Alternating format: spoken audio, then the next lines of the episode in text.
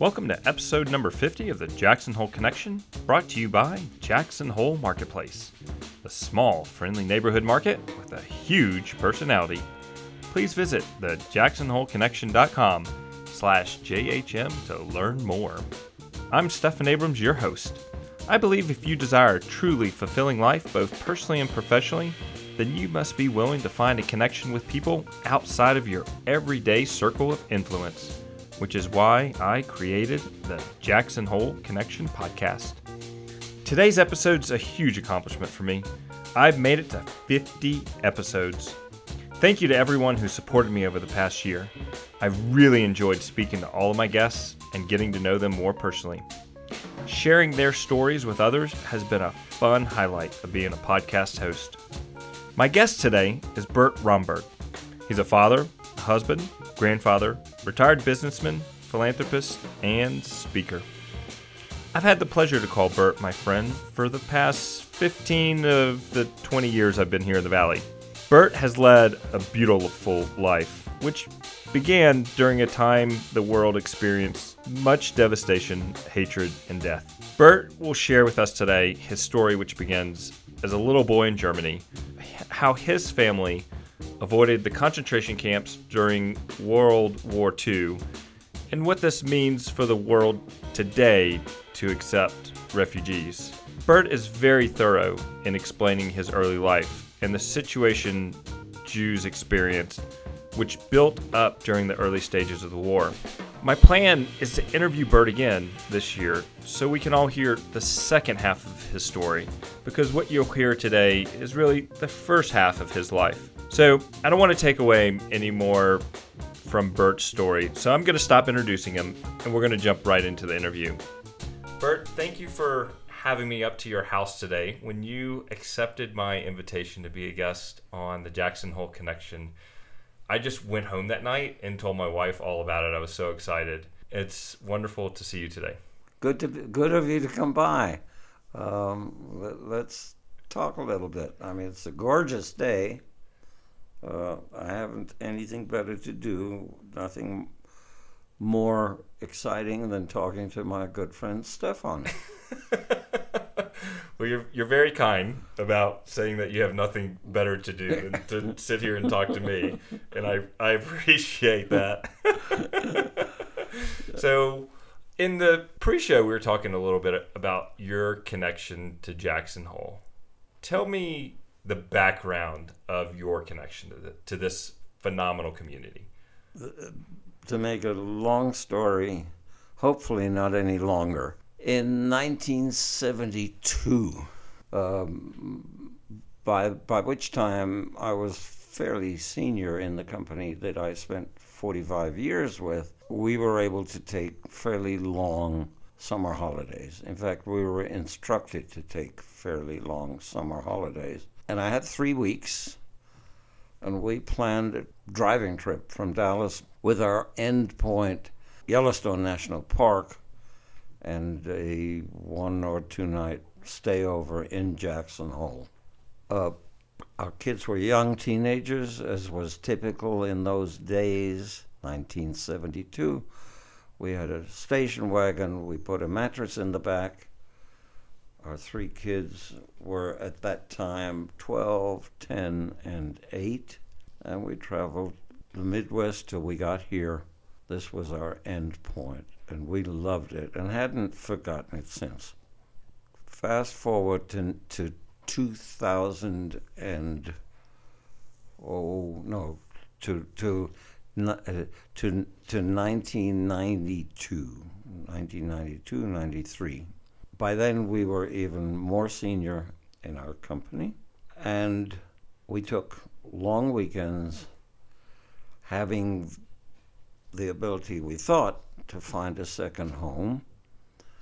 And we traveled the country oh, for oh, some two and a half years from Massachusetts, the Berkshires, to San Diego, and many points in between looking for a place we might settle or we might have buy a second home. We were invited to a wedding in San Francisco. I told my company, I told my colleagues, we're leaving to go to a wedding. We'll be back next Wednesday or whenever. And at this wedding, which was magnificent, uh, the, the, the ceremony was on Saturday afternoon. It was in the cathedral on Nob Hill. And the reception thereafter was in a hotel downtown. And different from weddings that we host in Dallas, where the out of towners show up on Thursday and don't leave till Tuesday, and all our friends entertain them each night so we, the hosts, don't have so much work. In San Francisco, we were at the wedding early in the afternoon at the church. Later on, late afternoon, early evening, a magnificent reception at the hotel. And the hosts at the end said, Very nice, shook our hands. When you're in town, come visit with us or give us a call. And it was over. And here I had told my office I wouldn't be back for two or three days on a work day. So, and we were in the middle of this search for a, a place where we might put a second home. And Terry remembered that we had been, I was, had such a nice time in Jackson Hole. She said, maybe we could stop off in Jackson Hole and see what it's like. So I called Delta Airlines at the time. This is an event that will never happen again. But we had tickets from Dallas to San Francisco back to Dallas on Delta. And I asked a very nice lady on on the phone at Delta, can you route us through Jackson Hole on the way from San Francisco back to Dallas. And she said, Well, let's see what we can do. And she came back and apologized that she could do this very easily, but it would cost us 25 bucks a ticket.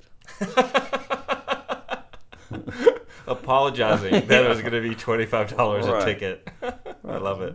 So so we did that and, and we we checked into the Alpenhof, which was the same place that we had stayed at on our first trip 30 years ago.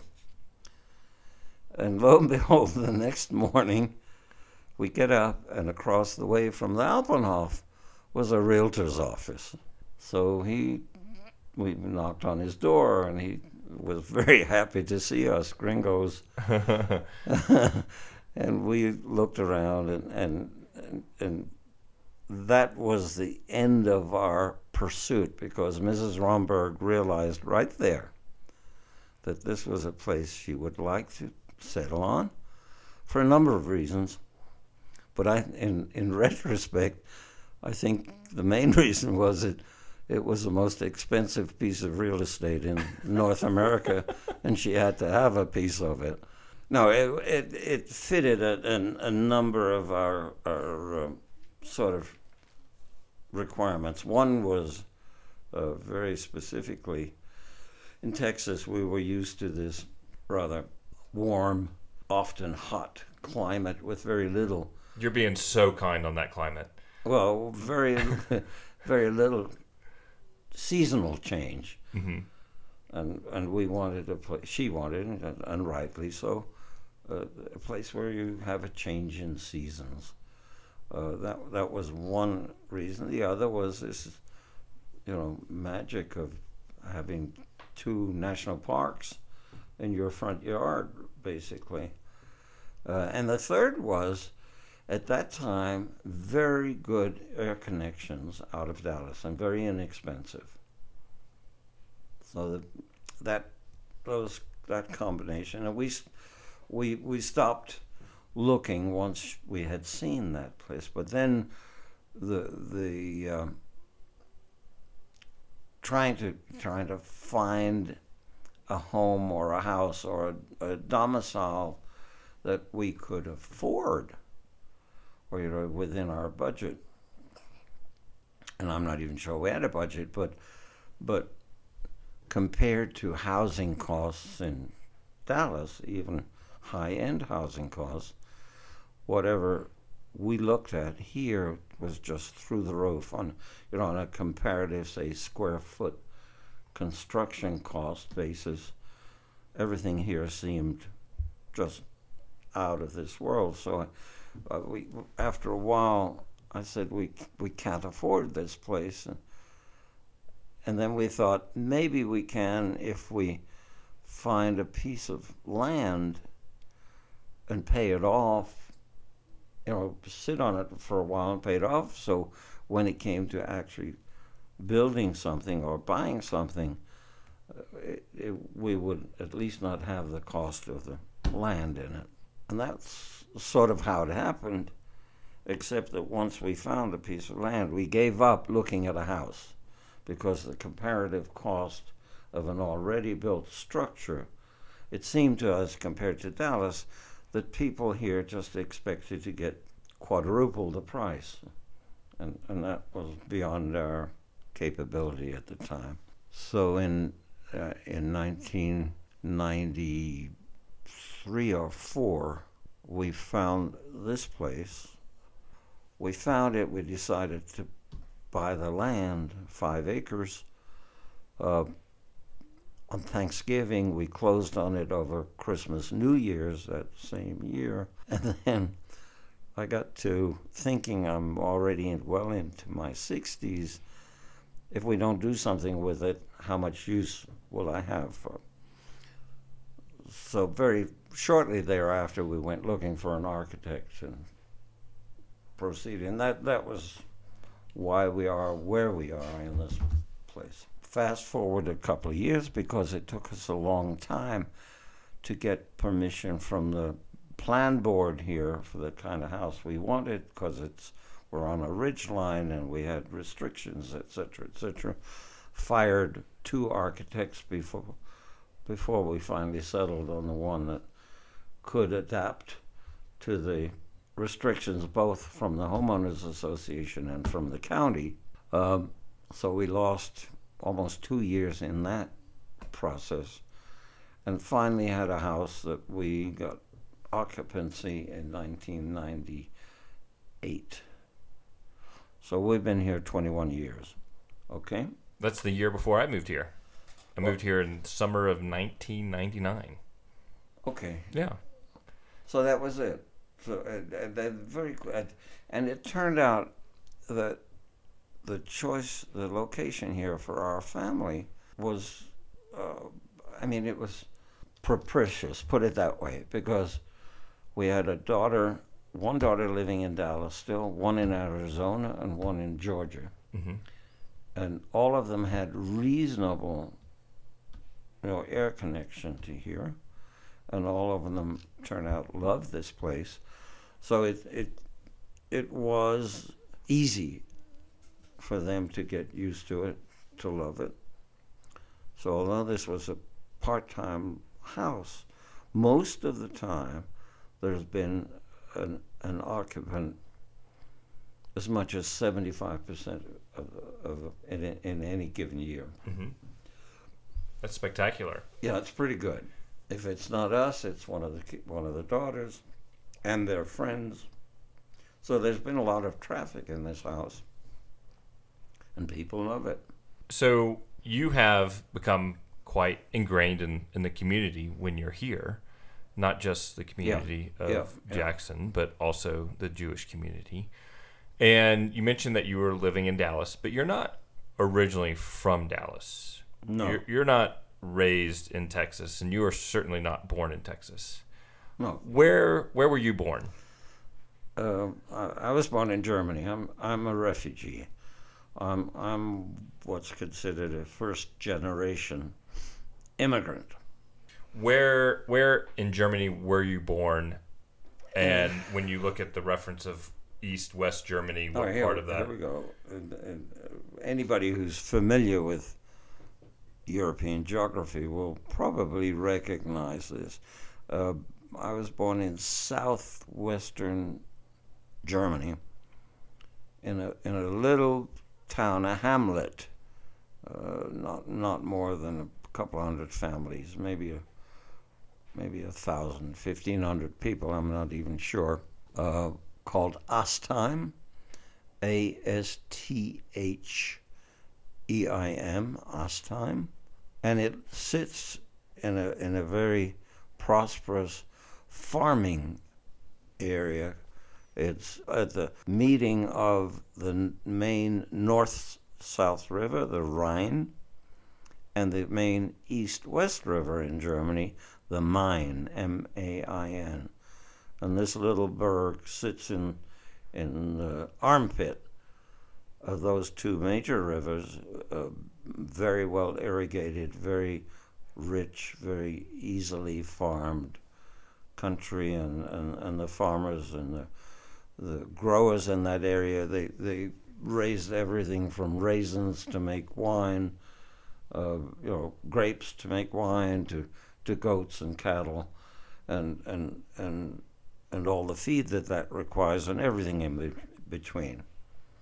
And, and you were born what year? I was born in 1930. I have a sister, she's a year older than I. She was born in 1929.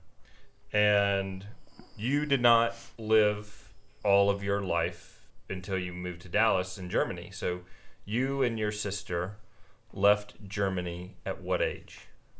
I was not quite nine, sister was not quite ten. Uh, the circumstances were, uh, of course, the onset of the Nazi uh, Nazi takeover of the German government, um, and in a few short years, the the obvious persecution and hounding of the uh, uh, of Germany's Jewish citizens, uh, of which we were a part, and that eventually persuaded my mother, who was widowed by that time, that it was too dangerous and fraught with all kinds of hazards for us to stay there. And eventually she managed to uh, get a visa to England, and we, uh, her children, were admitted to England along with her, but we traveled on the Kindertransport. Uh, your audience may not know what the Kindertransport is. Uh, I can give you a long history of that, but I'm not sure you're interested in that. Just real quickly, what is the Kindertransport? Kindertransport, in, in the, the, the Nazis took over the German government in 1932, early 1933, by a democratic election of which they won the largest block of votes, not a majority, but the largest block of votes. And they cajoled and bullied and, and argued with smaller parties and finally put together a block of votes, 50%, and that block of votes took over the German government and took power in 1933 with the Nazis as the lead party and its leader, uh, a guy called Hitler, Adolf Hitler, became the chancellor uh, of the German government equivalent of our president. And this has some real precedents for succeeding governments in, in many, many countries. But immediately after he took power, he demanded what we today would call an en- enabling act from Parliament, giving him authority to rule without obstruction or without the hindrance or without adherence to a democratic uh, constitution. And he immediately established a dictatorship uh, whose many, many tenets, or whose main tenets, had to do with blaming minorities and foreigners for all of Germany's problems and one of the minorities they settled on for their venom and their hatred and their destruction of their own main German population were its Jewish citizens. Some 40, 400 to 450,000 Jews in a general population of some 45 to 50 million, so less than 1% of its population at that time became the major target of a of a vicious raci- racist policy. So that was early 1933, and we, as as as these policies affected us, our little family, uh, living in Astheim was our family and one other family, the Strausses, two Jewish families in this rather isolated rural community, isolated socially, not isolated uh, other in other ways. It was a fairly prosperous community, and prosperous to the effect uh, compared to the rest of Germany, because this was a recession, severe depression times. The Germans were in deep, deep financial problems, but Astheim was not because with this these two beautiful rivers providing an agriculture second to none, we were able to feed ourselves. But that didn't prevent the Nazi racist policies from filtering into this little community. And uh, among other tragedies that hit our family in those years uh, was that our uh, the matriarchs of our family, my grandfather and my father, died fairly rapidly. My grandfather died in 1929, two months after my sister was born.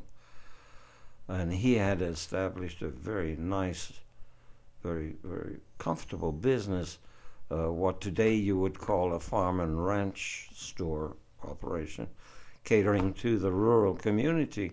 Had very good relations with them, uh, with with them and with his neighbors. Uh, he died in, in 1929, right after sister was born. And then four years later, um, in 1930, early 1934, my father died. We think from wounds he uh, suffered as an officer in the German army, the Kaiser's army in World War One. We're not sure of that, but we are sure that he died. So, so no, we're not sure of the cause. Sure. Um, so my mom was widowed with two little kids, with a business that she inherited from her father, because although she had three siblings, two older sisters and a brother, she was the last one left at home. Mm-hmm. The other three were off, married, and or chasing a career in some of the big cities. So she's stuck with having to try to maintain this business with two snot-nosed kids and now the responsibility of her mother who's widowed, my grandmother. 1933, 1934, my father died. 1935, the Nazi Party has taken over the national government has sent a, a uh, party leader to live in Astheim to uh, Nazify not just Astheim, but the surrounding county, etc., etc., and to vilify what Jews are living in that area, and eventually to drive them out. In those years, the Nazis made no no uh, secret of the fact they wanted to get rid of this Jewish minority. Um, they not only hated the Jews, they, they, they hated everybody who was not what they considered a good Aryan heritage. Um, they hated the Slavs, they hated the Poles, they hated any brown people or black people. So they were uh, universal haters of everybody but the people they thought should look like themselves. In any event, 1933, 1934, one of the regulations, two regulations came out very quickly from the national government, and it and, and one was a little bit complicated. The other one was very simple. The complicated one said, in effect, you good German burghers, morally you should not be friendly with Jews. Morally, you should not be doing business with them. Morally, you should ostracize them from your society. And if you have to do business with them, pay them as little as possible. Pay them what you can get away with. Hopefully, you can pay them nothing. And if you owe them money, you don't have to pay them back. And we, the government, which is now the Nazi Party, will see to it that no policeman, no jury, no prosecutor, no judge will take a Jew's case against you. So, right there, we, the Jews in Astheim and in Germany, lost literally all of our legal standing, both criminal and civil. Can't so operate a business without right. knowing so that we, people so you're we selling had no, to. no protection. Yeah. And just about the same time, a very simple regulation said no Jewish child will attend a public school. So here's my now widowed mother in 1934 having all this responsibility and a business that's beginning to collapse on her shoulders because a people are scared even if they want to do business with her to trade with her and b she's unable to collect debts from the farmers who used to be our friends. So by 1935 she determines that this little place where we are you know just two jewish families dominated by this Nazi leader in town. Uh, she's got to get out of there. So she she is able to sell our property to a neighbor who remained friendly, uh, with whom we ha- whose children, parenthetically, we I'm talking my sister and I in recent months have been in touch on the phone with them. Oh, really? That, that neighbor's kids you were friendly are our our, our generation, mm-hmm. and the, and they gave my mom evidently a reasonably fair price for the property. We we have no we haven't a clue what the details were, mm-hmm. but it was enough to give her the freedom to plan to leave, and she chose a place called Eschwege, some a larger town, some 60 miles north and east of Ostheim, where her next older sister was living and bringing up her family. And that was in the end of 1935, early 1936. And she brought our grandmother with her, and we moved into a flat, an apartment in Eschwege. I guess Mama had some funds from selling the property, and, and she became a seamstress and took in neighbors' sewing to supplement her her income, whatever that was. And she reasoned Eschwege, a town of some 20, 25,000 people at the time, a market town, was a little more cosmopolitan, a little more ed- educated than this hamlet that we lived in. But mainly, or two main reasons. One, she was lonely for family, so she would reunite with his sister and family. And two, there were enough Jewish families in Eschwege to start their own school so that she could look to some education for her little, for her infant kids. And for a year or a year and a half or two years, that reasoning was correct we had relative peace. We had a reasonably comfortable apartment. I can still picture it. And we enrolled in school. I enrolled in kindergarten. I have pictures of that. And Maggie, my sister, in first grade, or the equivalent of first grade, I guess in early 1936. And it, you know, we lived as well as we could. And then this Nazi philosophy of hatred of the Jews and other minorities uh, infested Eschwege. And it got worse and worse. And by 1937, 1938, um, Maggie and I were at fairly regular intervals being accosted on the way to or from school by local kids who should have been our friends but now became our bullies. And, and they threw our books in the gutter and maybe stole our lunch pails. Anyway, we would come home crying, and, and there wasn't anything to be done about it because nobody would take would defend a Jew, whether they wanted to or not. Even if they wanted to, they were afraid to. And then this horrific event uh, in late 1938 called Kristallnacht. Kristall, two German words. Kristall is crystal as we know it, but but in, in, in this context is like crinkling broken glass. And Nacht is the word for night.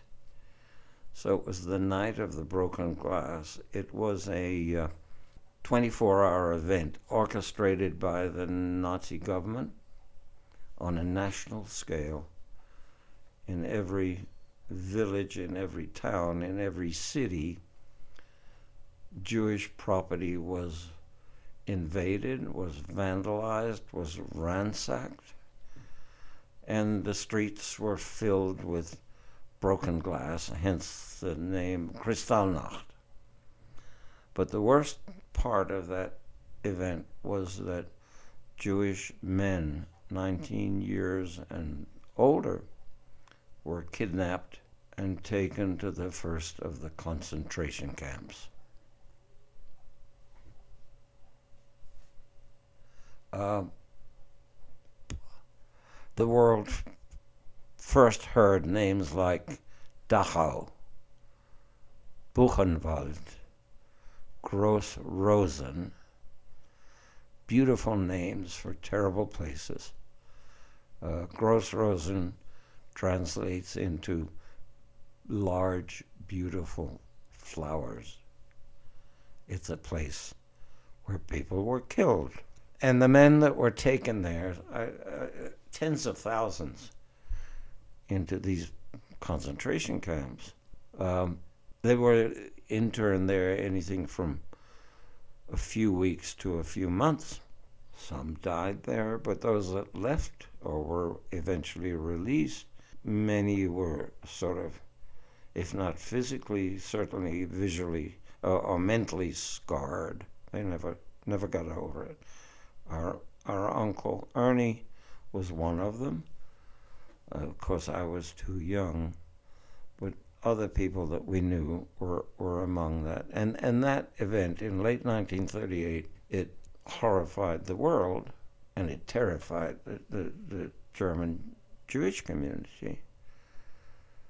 But the world weren't horrified enough or didn't care enough or had its own problems and its own recession, depression, and as we have heard in recent times and many times since, don't send us any refugees. The German government, the Nazis said, go, get out of here. We don't want you. We're going to take your citizenship away anyway.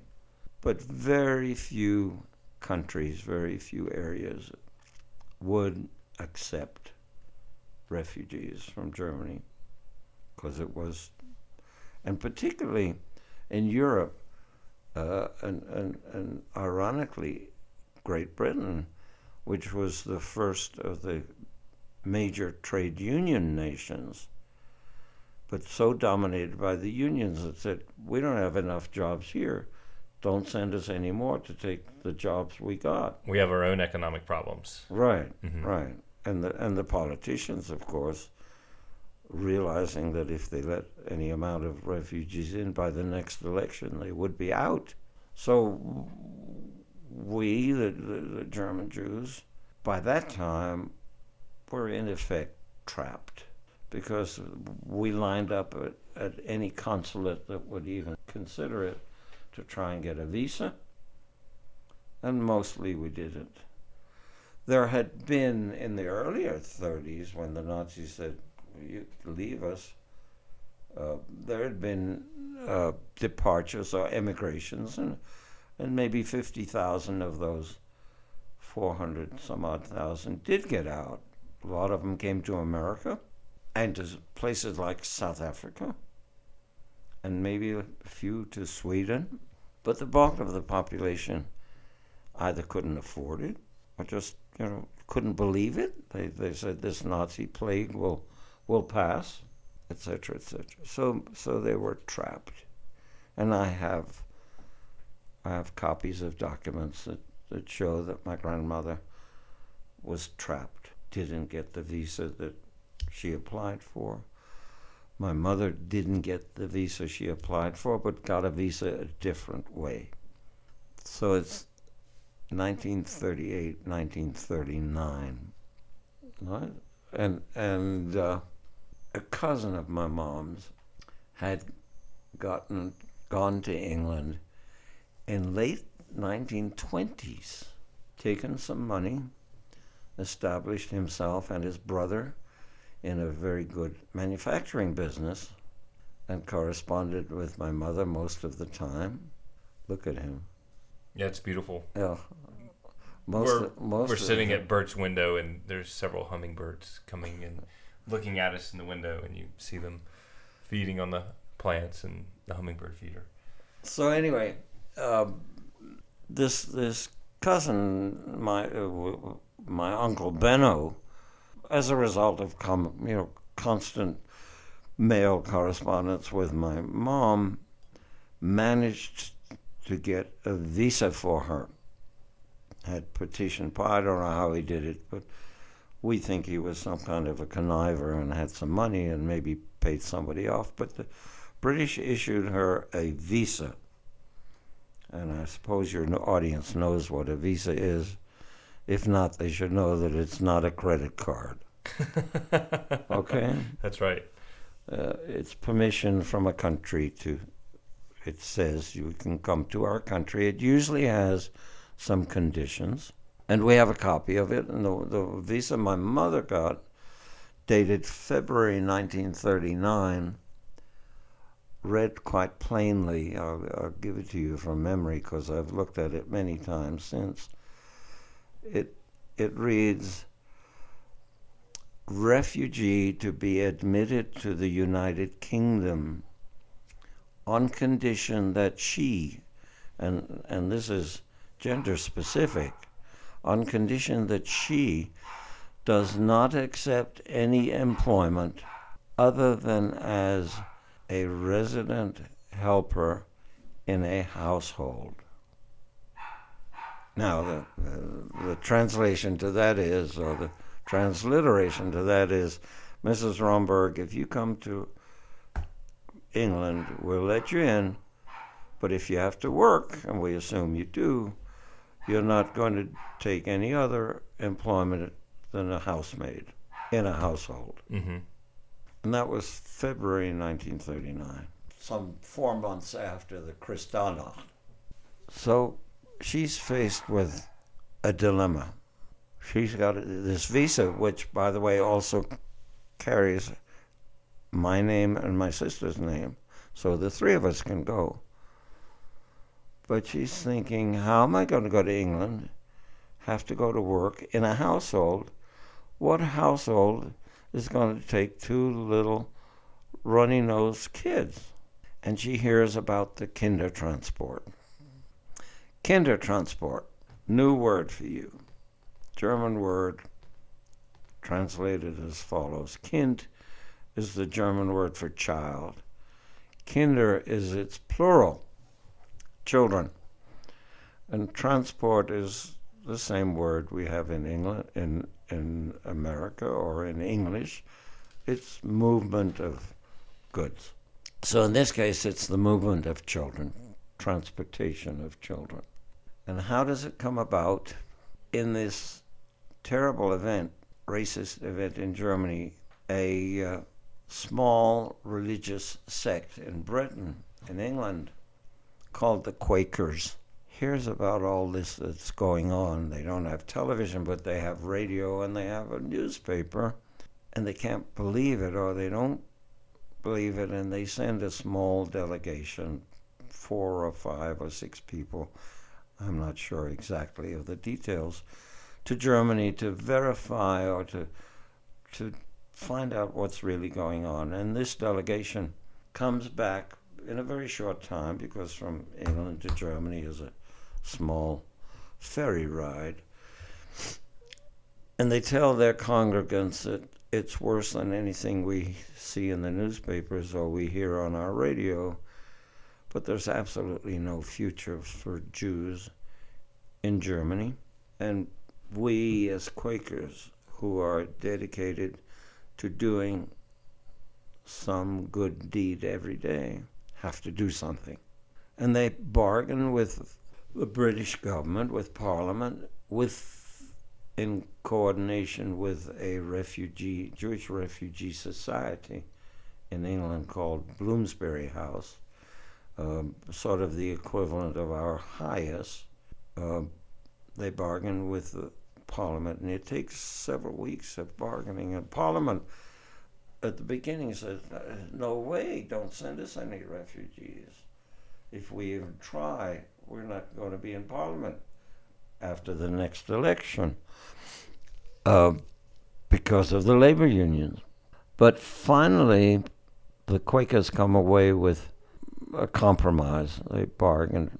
And the compromise is this you, the Quakers, and whoever's working with you, can bring in refugees from Germany, but only children, 15 years and younger, because they are not going to take any of our jobs.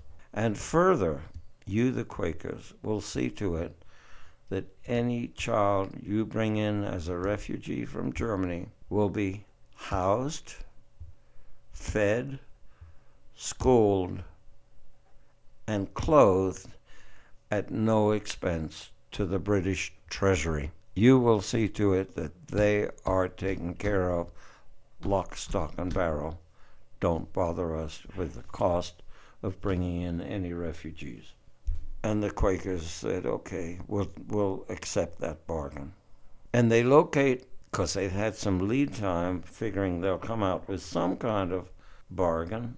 They located, they, they, they negotiated with the German railroads, the Deutsche Bahn, and they located trains at four stations at, in Berlin, the capital, Frankfurt, the uh, number two city in Germany, and then in Vienna, the capital of Austria, that had already pledged its allegiance to the Nazis, and in Prague, the capital of Czechoslovakia, which was rapidly being occupied by the Germans. In those two cities, there were large Jewish populations. And the, the German Jewish families that heard about this kind of transport, because it came about as a surprise. Uh, so many of them didn't hear about it, and and most of them were too far away from these stations to take advantage of it. But there were enough Jewish families that brought their children to these trains in the hope that they could evacuate them to England and isolate them, isolate them from this terrible Nazi philosophy, racist philosophy, not knowing if they would ever see them again. And most didn't. But my mom heard about this, and we were in Eschwege, not too far from Frankfurt, and she figured if I can't take care of my kids, the Kindertransport will. And moreover, I have a visa to England. Maybe I can hop this train and go as a chaperone and get admitted at the same time, mm-hmm. which is exactly what she did. For your listeners, you should know that the hero to this entire story is our mother, because you have to picture her position. You know, she's trapped. The decision she's about to make means she's leaving her sister, her sister's children, her mother, and I don't know how many other relatives, you know, and picking up into some social and economic environment totally strange to her. And at the same time, giving her children into the care of who knows. But she made that decision. Very brave. Very brave. Very commonsensical. Uh, almost peasant intuition, for lack of a better term. Because she had nobody to guide her, she had nobody to consult with. But that's what she did. So that was that was 19th, middle 1939. The Kindertransport la- lasted from December 1938 and ended the month the war started, August 1939, some nine months. And in that time, they transported just about 10,000 Jewish kids, 15 years and younger. And they, the Quakers, and the English families that they found to sort of foster us, took us in, for better or worse, mostly for better. Some not so good, but mostly for better. And certainly for survival. Because here's the tragic arithmetic. In the ensuing years, after the war broke out and the Nazi onslaught on its neighbors killed six million Jews. And why six million? Because in it's very Germany had spent those eight or nine years leading up to the Second World War in a massive armaments uh, re- armament rearming.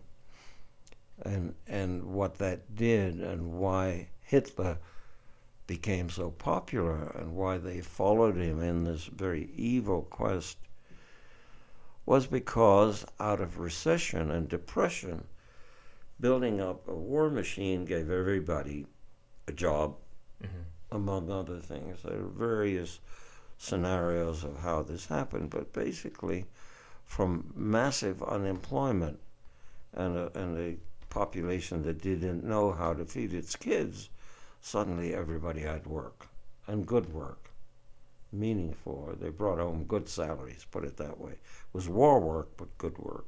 So Hitler had a whole nation grateful to him.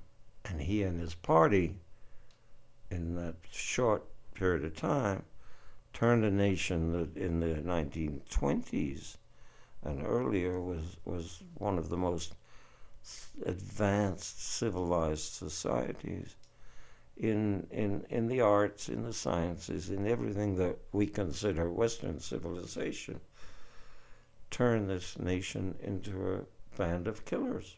So that when the war broke out, where England, France, and other nations had demobilized, gotten rid of their armaments, Germans armed themselves to the teeth and quickly overran huge sections of Europe. Within a year, huge chunks of France, conquered Belgium, conquered Holland, conquered the Baltic countries on the other side, Estonia, Lithuania, uh, Latvia, conquered the Ukraine, conquered Poland, conquered the entire Slavic population down to Greece, Romania, Hungary, Yugoslavia, you name it.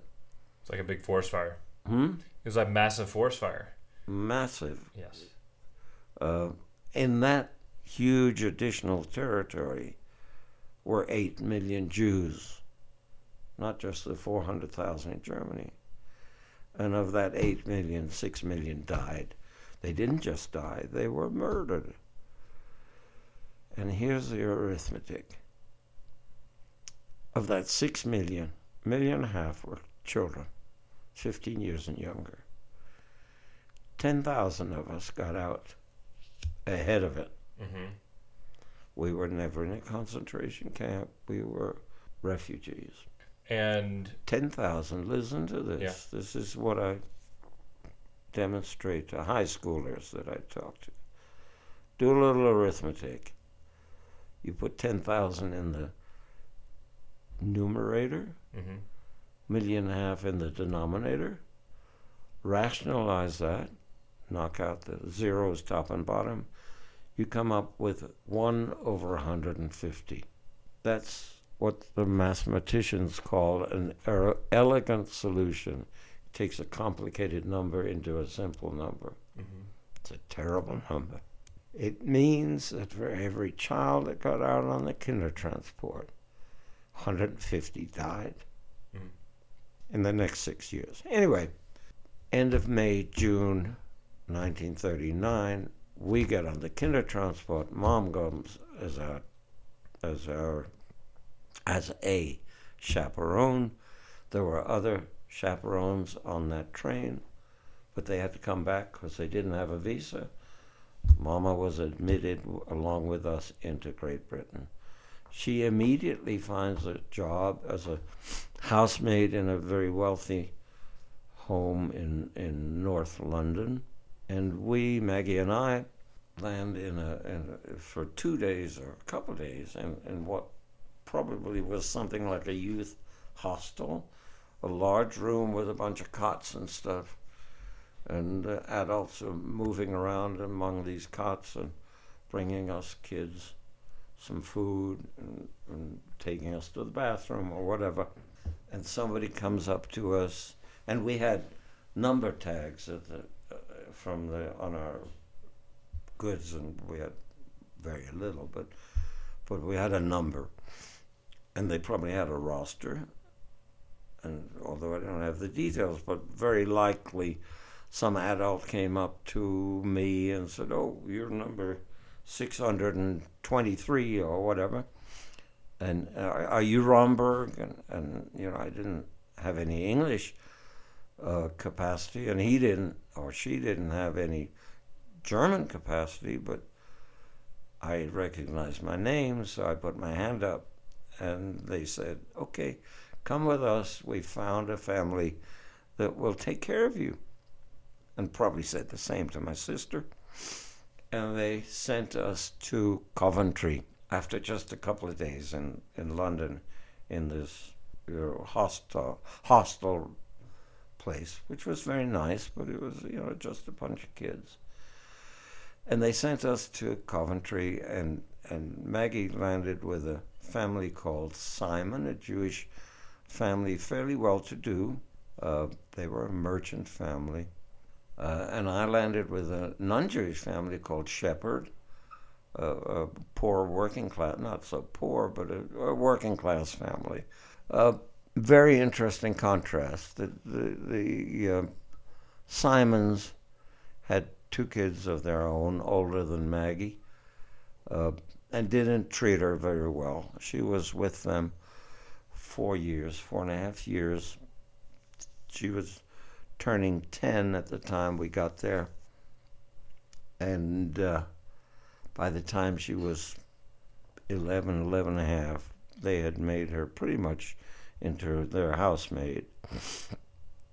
they did keep the bargain. They clothed her, they fed her, they housed her, and they sent her to school. And she survived. Mm-hmm. She now, you know, she's my age. We're both alive. She has two marvelous grandkids. Uh, so she's had a fairly good life, very good life here in England. Um, by contrast, I went to a non Jewish family, also with two kids older than me. Uh, I was turning eight, turning nine. Uh, Peter, their son, was two years older than me, two and a half years older. Mary, their daughter, was two years older than he. So by then she was 14, 14 and a half. And they embraced me. They, they loved me. They Who could not me- love you? Hmm? Who couldn't love you? so so uh, and and Mary was delegated to teach me English in a hurry. They did wonderful things. For for, for instance, they invited the neighborhood kids over to, so I would have playmates. They, uh, if one of those kids would go to visit his grandma, they would go over and ask his parents if we could borrow his bike so I could learn to ride a bike, this kind of stuff. They even gave me piano lessons. Biggest mistake in the world because I wasn't any good at it. No, no good at all. And they couldn't afford it, but they were just, well, they shouldn't have been able to afford it. But they were just kind, gentle people. Uh, the man of the house, Harold, was a postman, a letter carrier. And the lady of the house was a, a part time waitress, barmaid in the in the pub down the street. So it was a, you know, a compact, small, you know, modest livelihood, but they were they shared it with me, and and Mama was in London, so that was mid uh, August. 1939 and the Second World War broke out, so there was no longer any chance of communication with the continent and fairly quickly thereafter, uh, Field Marshal Goering, Hitler's right hand warmonger, uh, unleashed the Blitz, the bombing of, of England. And the first major Blitz happened to be Coventry, where we were now living, because Coventry was the the uh, motor city of England, like Detroit. Okay very, very heavy industrial town, and the Germans were determined to knock that out to deny England the uh, capability to build up armaments. So there we were, and this is the, the, the next major stress on our mom. She's in London, and we're 100 miles away in Coventry, 120 miles and the Blitz and the war and no communication. So she didn't know whether, you know, what our condition was, whether we were alive or what. For some weeks, uh, we did manage after a while to send a couple of postcards. There was no such thing as a telephone. Even if we could have afforded it, we couldn't get one because it was wartime. So she was in, you know, in limbo. Can you imagine? Not knowing what her kids were doing. But in the meantime, Maggie and I relatively thrived. We learned English in, in, in no time flat. There was no such thing as ESL. I don't know if in Jackson there is something like ESL, English as a second language in the school system. I'm sure there are programs to help. Yeah, kids. that kind. Of, that didn't exist. You know, if if we didn't learn English, it was not a matter of of sink of learning English. You either sink or you swim. Mm-hmm. You know, so we we learned English in a hurry, and I have copies of letters that we sent back and forth.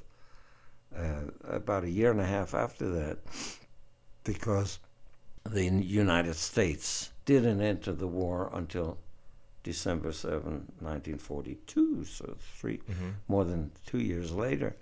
Uh, but there was still commerce going on with Britain from England, from America to England. And another uncle and aunt of mine had gotten to New York in that time, and they were sending us care packages. Oh, fantastic. So there's a letter, uh, we have it um, of, of my sister in, in perfect English. She's 11 and a half or 12 years old, thanking them for sending these wonderful packages and chocolates and, and sort of saying, couldn't we have a little more? Because, because by then England was literally starving. Uh-huh. Between the Blitz and the U boats that the, they, the uh, Germans sent out into the Atlantic. Uh, and England or Great Britain being an island nation dependent on its food, maybe 75% from overseas, from Canada, from Australia, and what was then the British colonies. Um, we were, you know, we were on very, very short rations. So anything like chocolate or, or, or an orange was, was like gold. I can remember, I can remember, you know, getting something like that when we were we were hungry on occasion, not so much hunger as uh, just longing for something different, something that had flavor, Mm-hmm. because there was so little that the English could use to make a decent meal. We we had bread, that they did. And the English made good bread at that time, but variety of food was very difficult. So here we go. We're in 1939, 1940, 1941, 1942. I'm with the Shepherds for three years. Very lovely relationship, loving relationship. Maggie and and we're the Shepherds' house was next door to the fire station. So in this terrible blitz, which happened on Coventry four times, the firemen let us use their wonderful bunker. So we were we were safe, the Shepherds and I. But Maggie was with the Simons, who were prosperous enough. They had a summer cottage, and they moved to the countryside. Oh, okay. And then the Germans wouldn't waste their bombs on Mm-hmm. a few cows. So she was, for three some odd years, in a place called Kineton, out in the countryside. For the first few months, I didn't know she was gone. You know, she, the town was blitzed. Uh, and Coventry, for an 11 year old in the Blitz, was actually a pretty good place. We didn't care. My friends and I, we were, the school, the windows were blown out, the Mhm. school was closed. So we were on vacation for, for weeks. You know, we were helping the war, war effort. We collected shrapnel and old iron and stuff. So it didn't matter. We, a 12 year old or a 10 year old, he doesn't know about it, doesn't have the adult fears.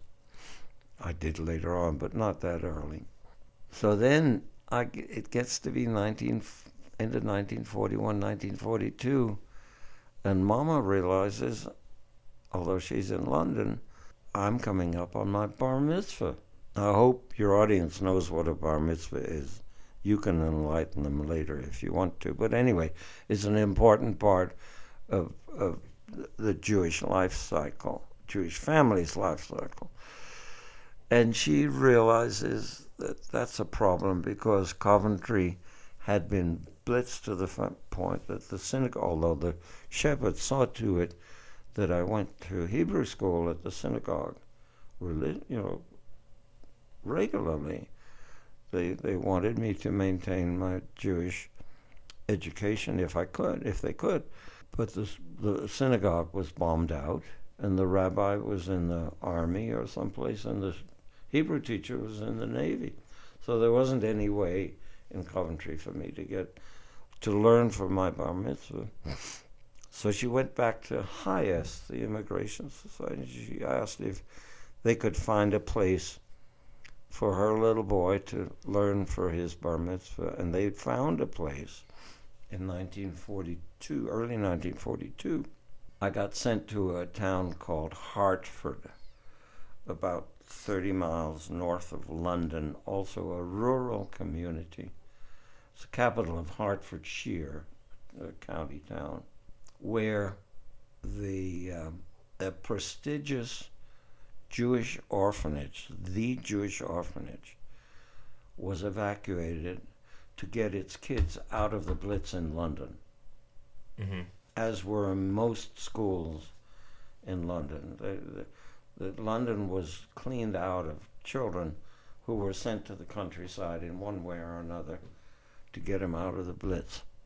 And the Jewish orphanage, a, a very w- well known, very prestigious orphanage of some 60, 70 kids, was sent to Hertford, where the town gave them a small, old, abandoned school building with a small yard, not very, not very big, and certainly not very ostentatious, to take care of their kids as far as schooling, both religious and secular. And because in London they had this beautiful set of dormitories, they had nothing like that in Hertford. Its kids, the orphanage's kids, were also fostered out on local people in Hertford, and I went there. I landed actually with a family called Littleford, but I didn't last very long three, four weeks. The Littlefords took me in for two reasons. I think for two reasons. Well, well, the main reason was they had a youngster about my age, a little bit younger, who was polio stricken and lived had to live in a wheelchair. And they thought that I could be a companion to him and, and also wheel him to and from school. That was their main motivation. The other was probably I came with a ration card. This was time of rationing. Every individual had a ration card, and they were a family of three. And the rationing was something like this. I remember some of them a quarter of a pound of butter per month per person, quarter of a pound of sugar per month per person, that kind of thing.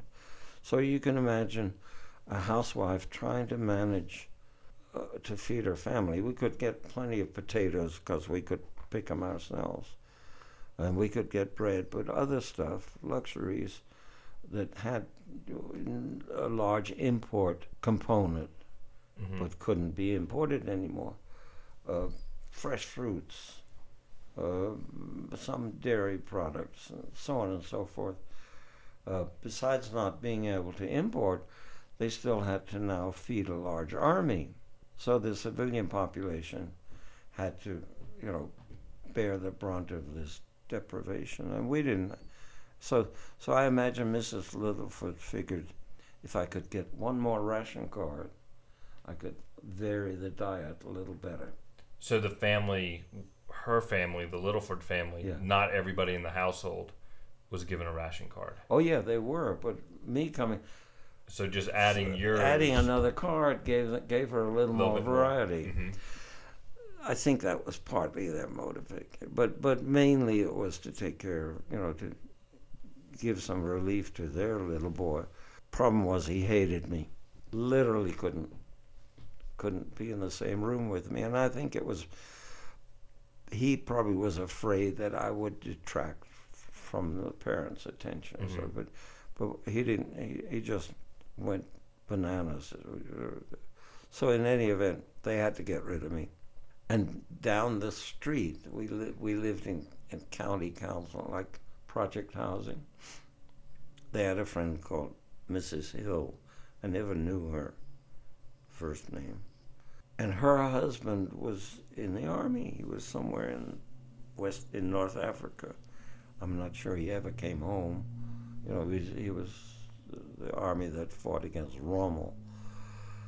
Um, and she said, "I'll take him. I, I, you know, I don't have anybody in the house but me." So, so I went there, and I was with her a few months, not very long. And why wasn't I with her very long? Because it turned out Mrs. Hill had gentlemen callers, and when she had a gentleman caller, I had to sit out on the stoop. Mm-hmm. I didn't know what a gentleman caller did, you know, mm-hmm. 11 year old kid. What?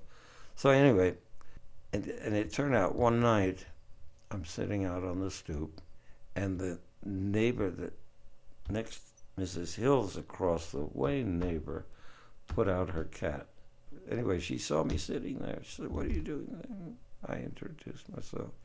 She said, Come on, come into my house. That was Mrs. Pettit. And I stayed with Mrs. Pettit and her family for the next three years. Oh, really? Wonderful, wonderful, hmm. really, and got to know her. They they had a little boy. They had an infant. I became his babysitter.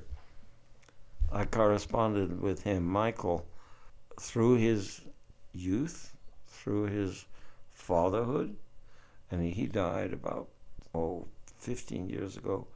But I still corresponded with his son hmm.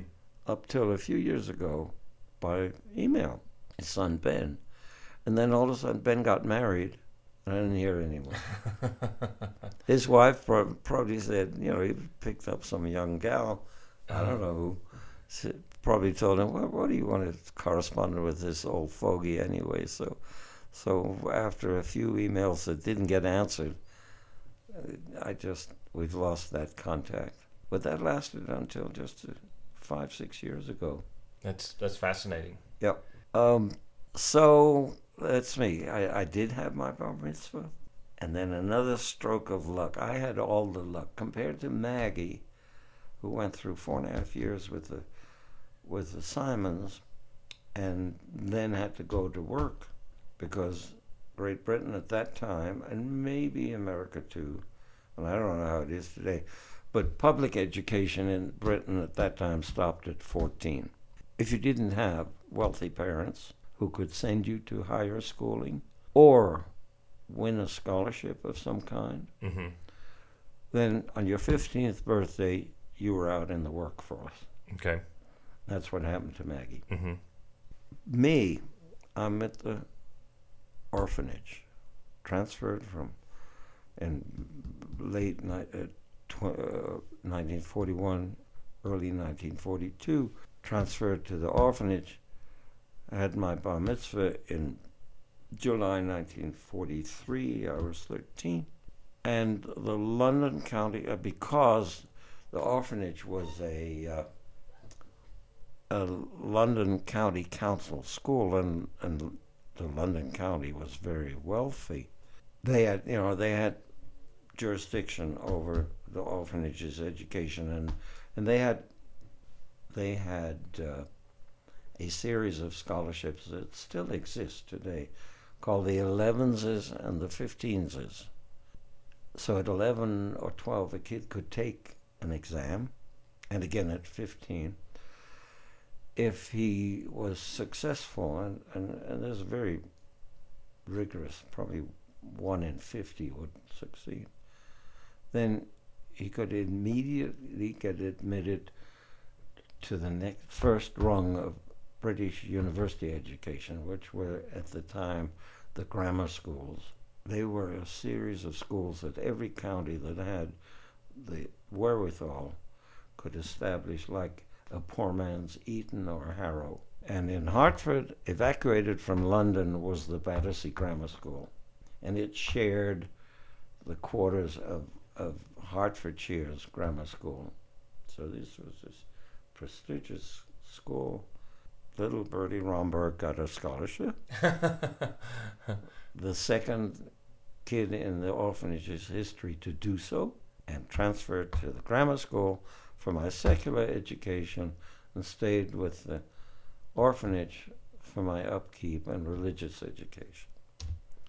Lucky, lucky Romberg. I, I don't know how much, I don't know what I deserved for uh, all these good things, but this was, you know, I was literally dipped in it, put Mhm. it that way. so I, I was admitted to the grammar school, got my, stayed with the orphanage to get my, my uh, bar mitzvah and, and some religious education thereafter. It was wartime, so we're, I'm at the grammar school, and we had this very rigorous curriculum, 8.30 to 5.30 during the week, and probably till 3.30 or 4 on Saturday, on Saturday mornings. Um, and, the, and the curriculum was something like that. I'm being rather I'm, I'm giving you a whole story now. This is because we would at the grammar school on any in any given week, we would simultaneously have three math, algebra, geometry. Yeah, algebra, arithmetic, algebra, geometry. Three three different three sciences, bio, chem, physics. Three English written English, essays and such, uh, English literature, poetry, and, and, and, and the you know better novels and literature, and spoken English, which was usually debate. I was a 12-year-old debater. At least two histories that I remember: English history and world history. World history because if you looked at a map of the world in those days, the British were and its colonies were always in red. Mhm. Well, the world was Red. more than, more than 25% of the world was That's why British colonies. Said the sun never sets, sets exactly. on the British exactly, Empire. Mhm. Exactly. So so we learned that, and I don't know if we had separate European history. I don't I don't know. Language. You of course had English but you would take three other languages, two modern languages, Spanish, French, Italian, or whatever, and you would take not not elective required one uh, ancient language, either Latin or Greek. Mm-hmm. So we we had that as background. Then you had something the equivalent of, I guess, what you call here, civics, you know, citizenship. Mm-hmm. And then we had uh, we had a sports day. This was very important, I guess, in, in the British psyche. You gotta you gotta learn cricket. You gotta learn soccer. You gotta, you know, you have a sports day. But we didn't have a sports day. Uh, by then, I was older. The younger kids had a sports day, but the twelve-year-olds and up, because it was wartime, we were in the potato fields. We were helping with the harvest, Mm-hmm. That kind of thing. So we, we seldom, if ever, had a sports day. But anyway, that, that kind of, and geography and geology, all in one. And when we left, after another three years, came to America, and I came into into uh, high school in New York uh, in in the middle of the sophomore year.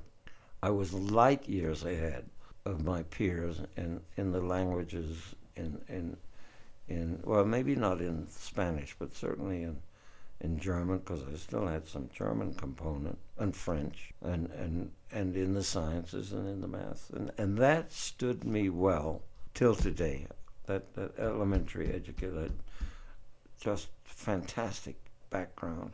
So that eventually you know when I when I went to college and got through with the army and went back to engineering school, all of that was duck soup. I just, even if I had forgotten it, catching up, bingo. And and and I, I actually, when I went into engineering school after being in the army, and hadn't had any math or physics in, in several years because of that gap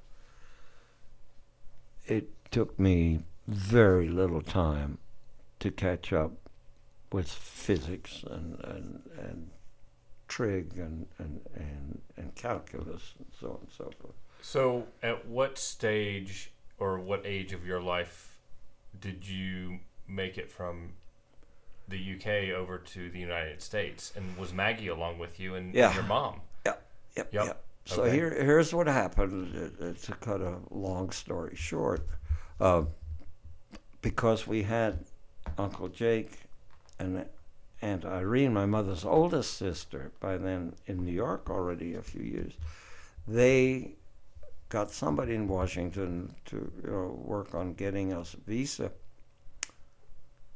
And in in I think at the end of 1944, we also have a copy.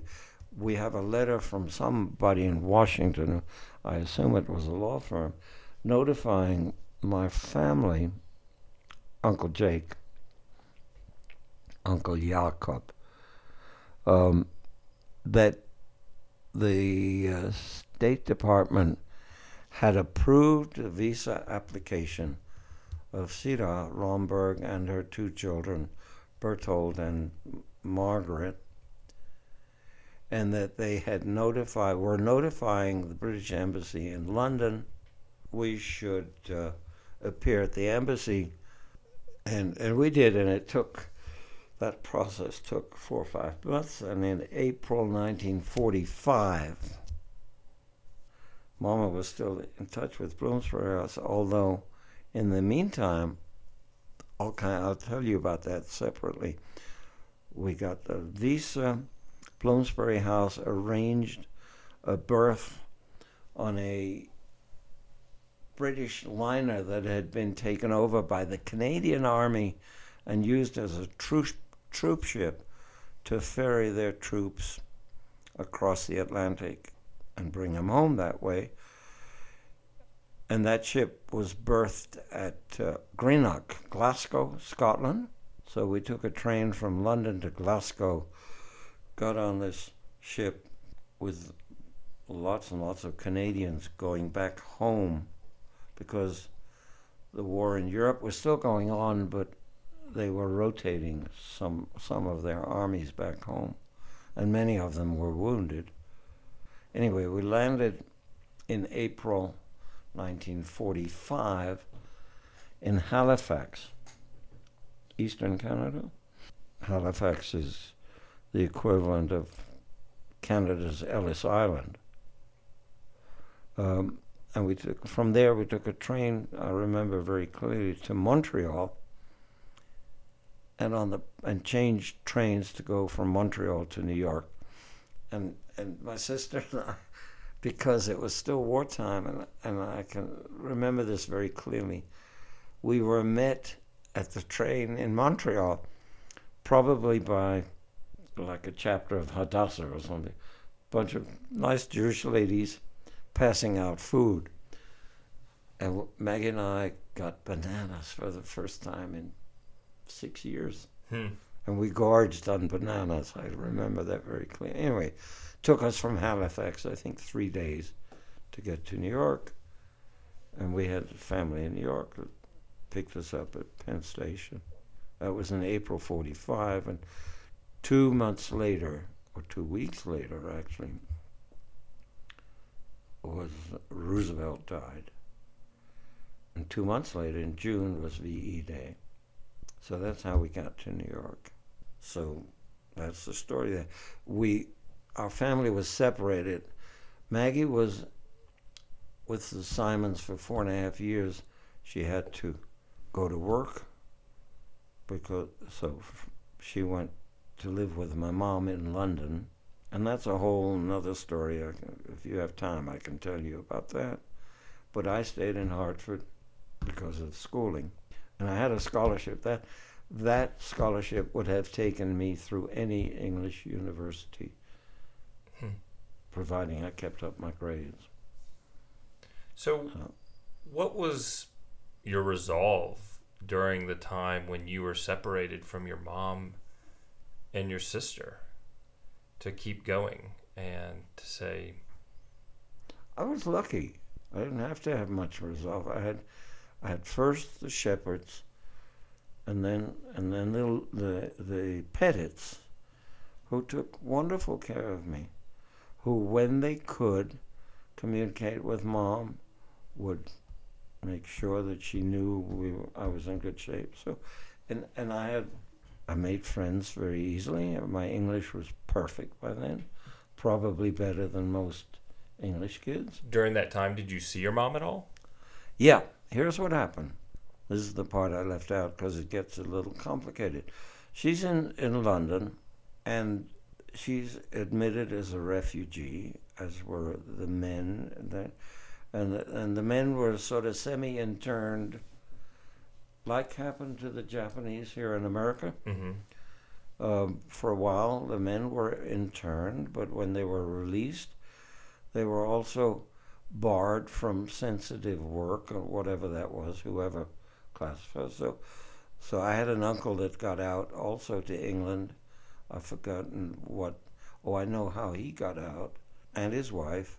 They got out because she was a highly trained nurse and they wanted that skill. And the England. English wanted oh, that Oh, sure. Skill.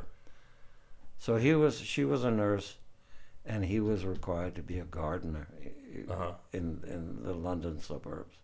He couldn't he, I think he was working in a, like a nursery or something like that.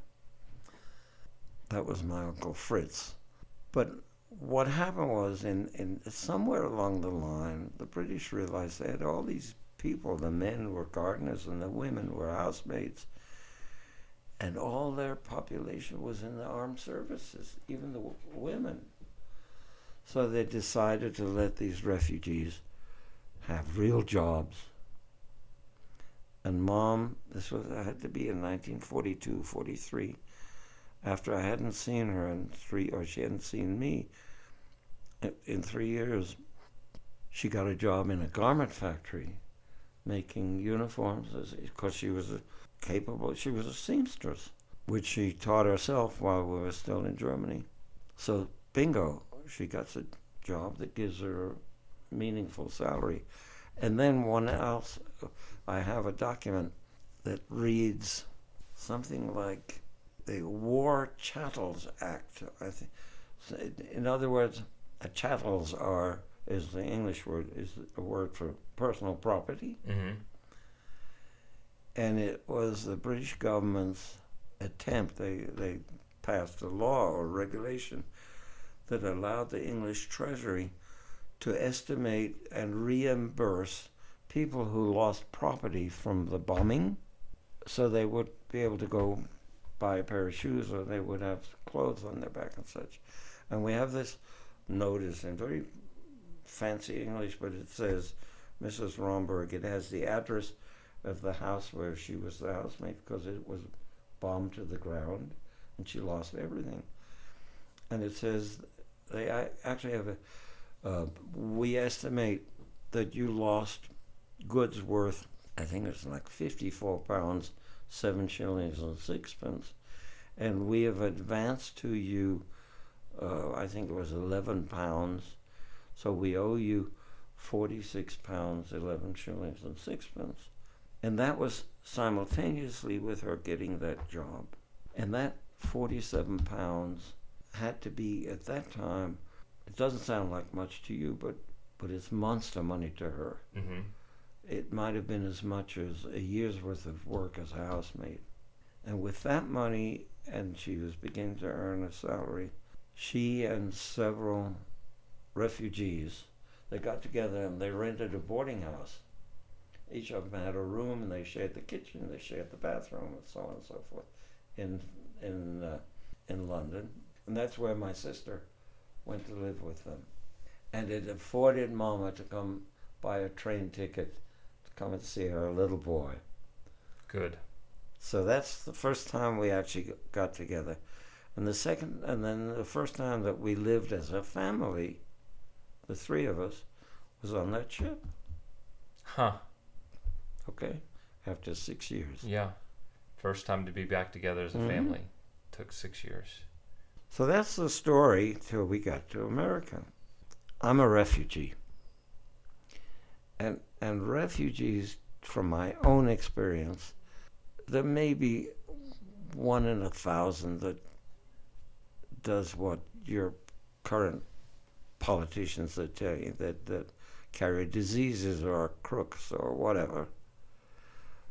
But for the most part, all that refugees want is to find a place where they have some peace, where they can go to work, where they can pay their taxes, and where they have a chance where somebody or some country gives them just the opportunity to educate their kids so their kids have a better life than they do. That's what comes of it.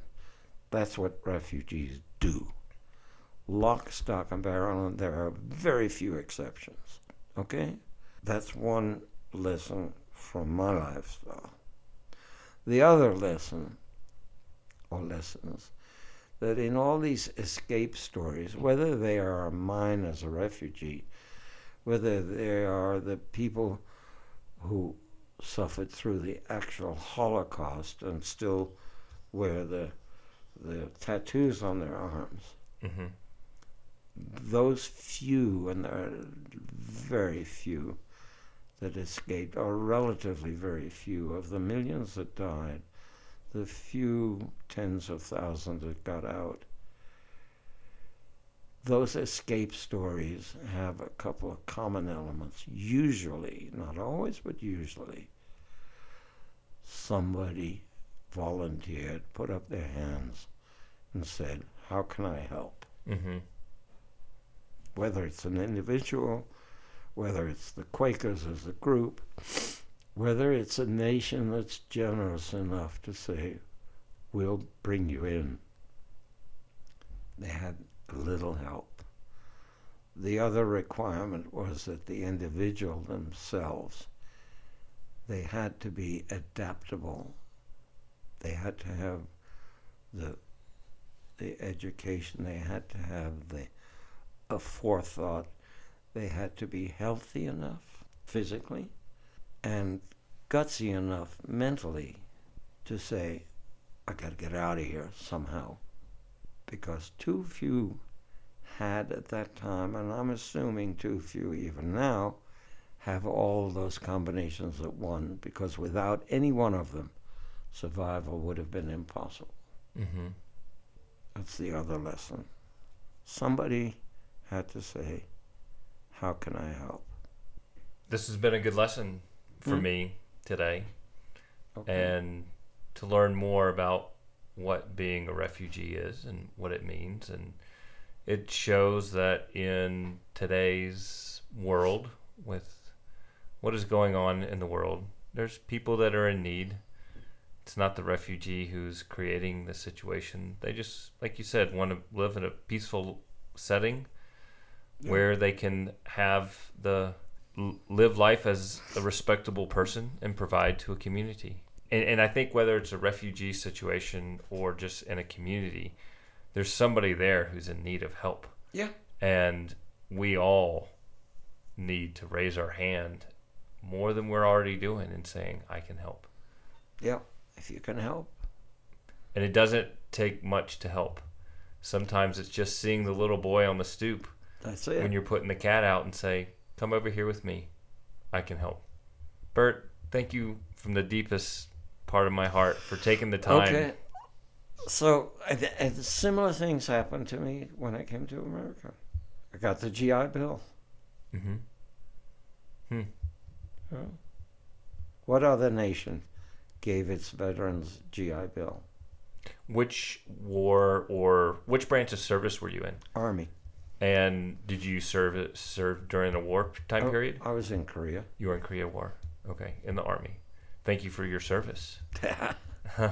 I've had several other veterans on on the show as well. Uh, the Army, I, I think, you know, uh, of all the good things that happened to the Army next to meeting my wife, I think the Army was was the best thing that happened to me. But Well, that's I think- that's for another Yeah, hour or two of yes. discussion. I think any good husband can say the best thing that has ever happened to us has been our wife. that and our children. Yeah. Okay. Bert, thank you. You're welcome. I appreciate it. You're welcome. You're welcome. Thank you, everyone, for tuning in today to the Jackson Hole Connection. I love hearing from my listeners and subscribers, so if you have feedback or suggestions, please send an email to me. Connect at thejacksonholeconnection.com. Please remember when you're in Jackson Hole to visit my friends at Jackson Hole Marketplace. This podcast could not be created without the support of my wife Laura, my editor Michael Moeri, my musical director Luke Taylor, and my marketing team Tana Hoffman. I sure hope you've enjoyed this episode, and I look forward to seeing you back for the next episode of the Jackson Hole Connection.